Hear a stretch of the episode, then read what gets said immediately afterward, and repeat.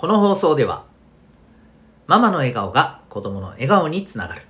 正午ベビーシッター施設長の荒垣翔吾さんを応援してます。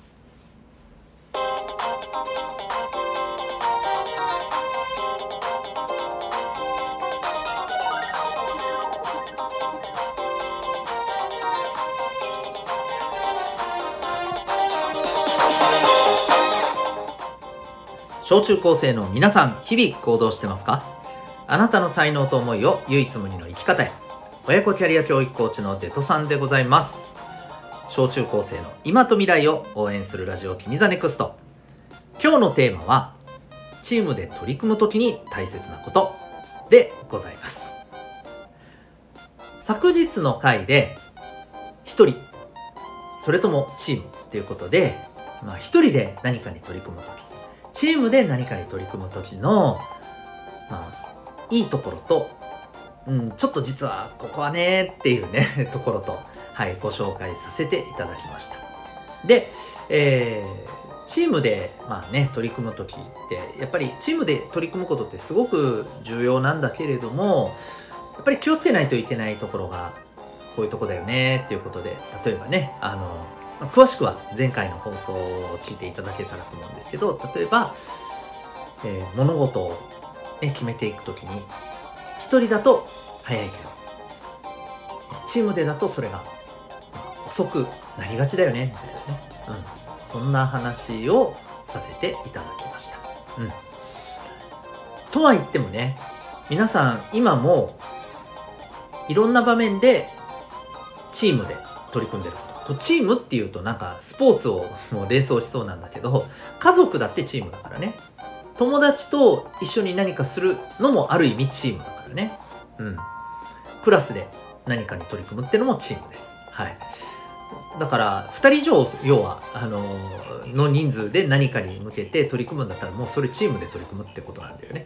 うん、でその時にやっぱりこの部分って大事だよねっていうお話を今日はさせていただけたらと思っております。是非、えー、参考になれたらと皆さんのねあの学校活動とか部活動とかまだお家でのこととかねうん、いろんなところで、えー、参考になれたらいいなと思います。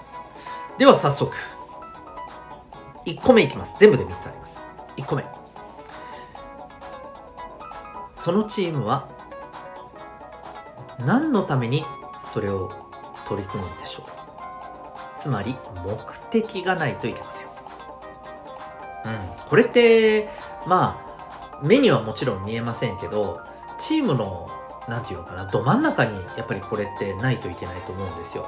うん、5人ぐらいのチームだとしたらこの5人の真ん中に常にこの目的っていうものがあって当然、えー、5人ともそのチームの人たちはこの目的何のために、えー、私たちはこの5人でやってるのかみたいなのが常に、えー、確認できるようなそんな感じでないといけないと思いますやっぱり人間ってみんな考えること感じ方、えー、違いますので、え、バラバラにやっぱりほっとくとなっちゃうんだよね。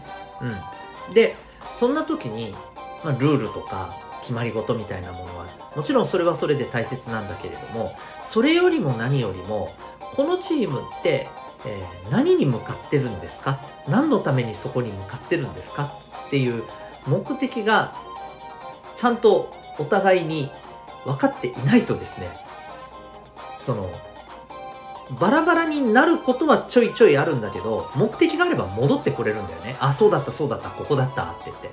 ね戻ってこれるわけでもこれがなかったら戻ってこれません。バラバラになったままです。はい、えー、という風になってしまうのでまずこのチームって何のために何を目指すのか。これちゃんと決めましょうねってことです、うん、まあ決めましょうねっていうかなんかあの大げさにじゃなくてねこれがちゃんとお互い分かってればいいんですよ。要するにね。で分かってないようだったら確認すればいいだけの話なんです。はい。ね。そうしたらねあの時々脱線したりバラバラになったりしてもまあ、それはそれでいいと思うんです。楽しいしね、脱線ね。うん。私の話もよく脱線しますけど。はい。脱線は楽しいです。うん、でもやっぱり目的があれば戻ってこれるからね。うん。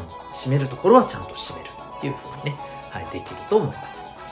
ということで1個目の目的ねで2つ目えー、これはリーダーまあ役割って言ってもいいかもしれないねあのリーダーって言ったら、えー、いわば先頭に立って全員をまとめるみたいなイメージがあると思うんだけれどもちろんそれもリーダーなんだけれどもここで伝えたいのはそう役割って言うかもしれないねって言ったんだけども、えー、このチームのここの部分に関してはこの人がリーダーです。ここの部分に関してはこの人がリーダーです。ということをしっかりとね分けることが重要なんです。これなんでか？前回の放送でも、えー、まあ、今日の最初のとこでも言いましたけどチームで動く時の大きな欠点の一つが、えー、対応が遅いっていうところだったりするんだよね。でそれを少しでもやっぱり早くしていくためにこれすごい大事です、うん、一つ一つどうしようかっていう問題が起きた時にメンバーで全員でどうするどうするどうしようこうしようっていうふうに話すこともまあある意味必要な時はあるけれども例えば起きた問題に対してこれを解決するのが得意な人がいればその人に任せてしまった方が早いわけですよ。もっと言えばその人がこうしましょうって言ったことに OK、えー、これについてはね、えー、この人の方が詳しいし得意だからこの人のあのじゃあ、えー、この人をリーダーとして指示に従って動いた方がいいねってことでパパって全員が動きやすいんですよ。どうしようこうしようああだこうだっていうあの無駄な時間が減るんですよ、うん、だから、えー、それぞれの役割とリーダーっていうのがちゃんと決まってることが大事ですね。うん、ねそれこそうんバスケットボールで言うならさ、ね、ゴール下で、ねえー、リバウンドを拾うとか、えー、ゴール下から、えー、こうシュートを決めるとか、えー、そういう役割は自分に任せろと。要するにゴール下のリーダーみたいなねえーまあ、センターとかパワーフォワードって言ったりするんですけどねポジションの名前的にはね、えー、こういう人が必要なわけですよ。一方で、えー、全体を見回してどんな風に、えー、チームとして攻めるか。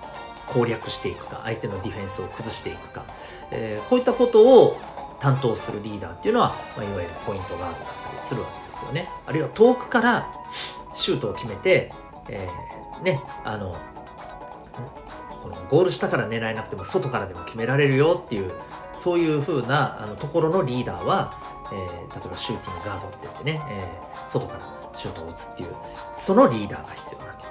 まあこういう風にあの要はそれぞれの専門家ですよね。うん、それぞれの専門家イコールそれこのチームにおけるその部分に関するリーダーってしちゃえばいいんです。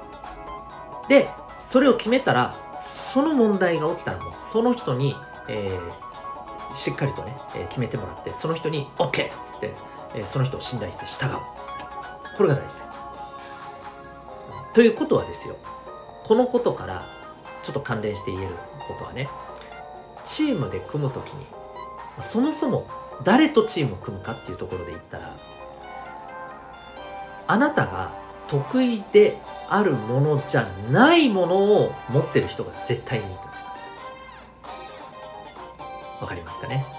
だってあなたと同じことができる人がいてもそれはそれでねまあ2人いたら心強いではあるかもしれないけどあの得意なところと苦手な人が同じところあ同じ人がさ同じ同じ人ばっかりいたらさどうなるかって言ったらこの人たちが苦手な問題が起きた時どうします？誰も対処できませんみたいな話になりますよね。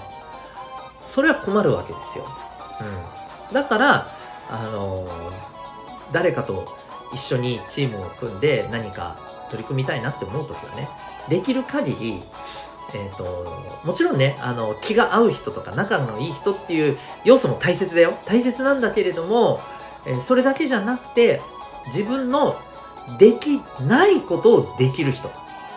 自分が苦手なことを得意としてる人。そういう人と組むのがやっぱり一番いいと思います、うん、ここは重要ですね。で、最後、3つ目。もしかしたらこれが一番大事かもしれません。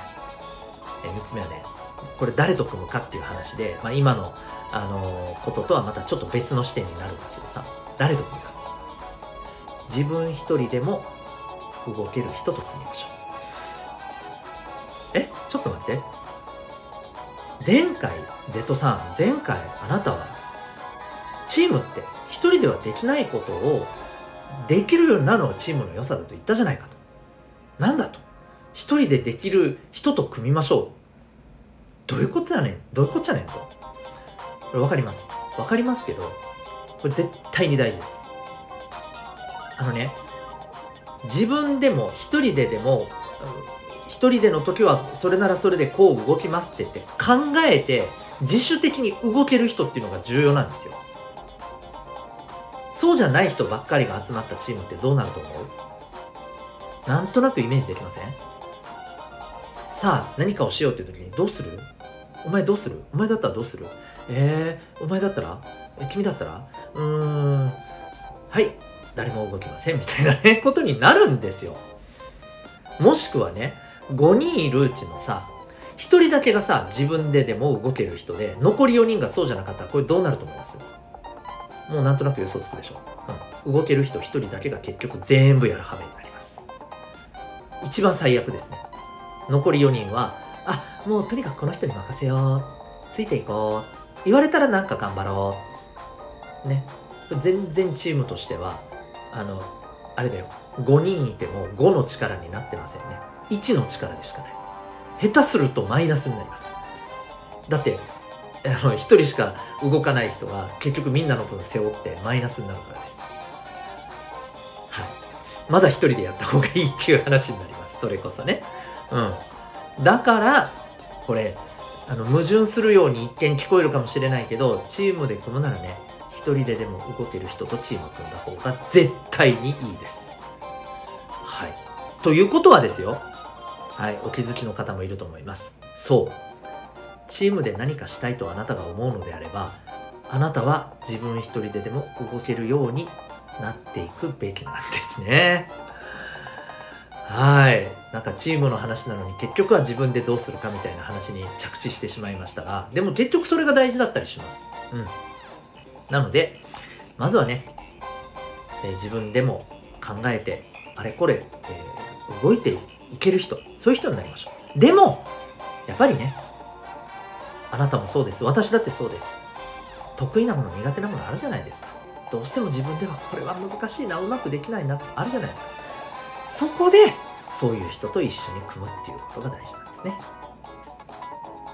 はい、まずは自分で動けるようになりましょう。その上で目的とそして役割、えー、その専門のリーダーをしっかり大事にしながらでも自分で各自でみんなが動けるそんなメンバーでチームを組めたらそのチームはむちゃくちゃ強いと思います。ぜひえー、チームを組む時に大事なこの3つ意識してみてください。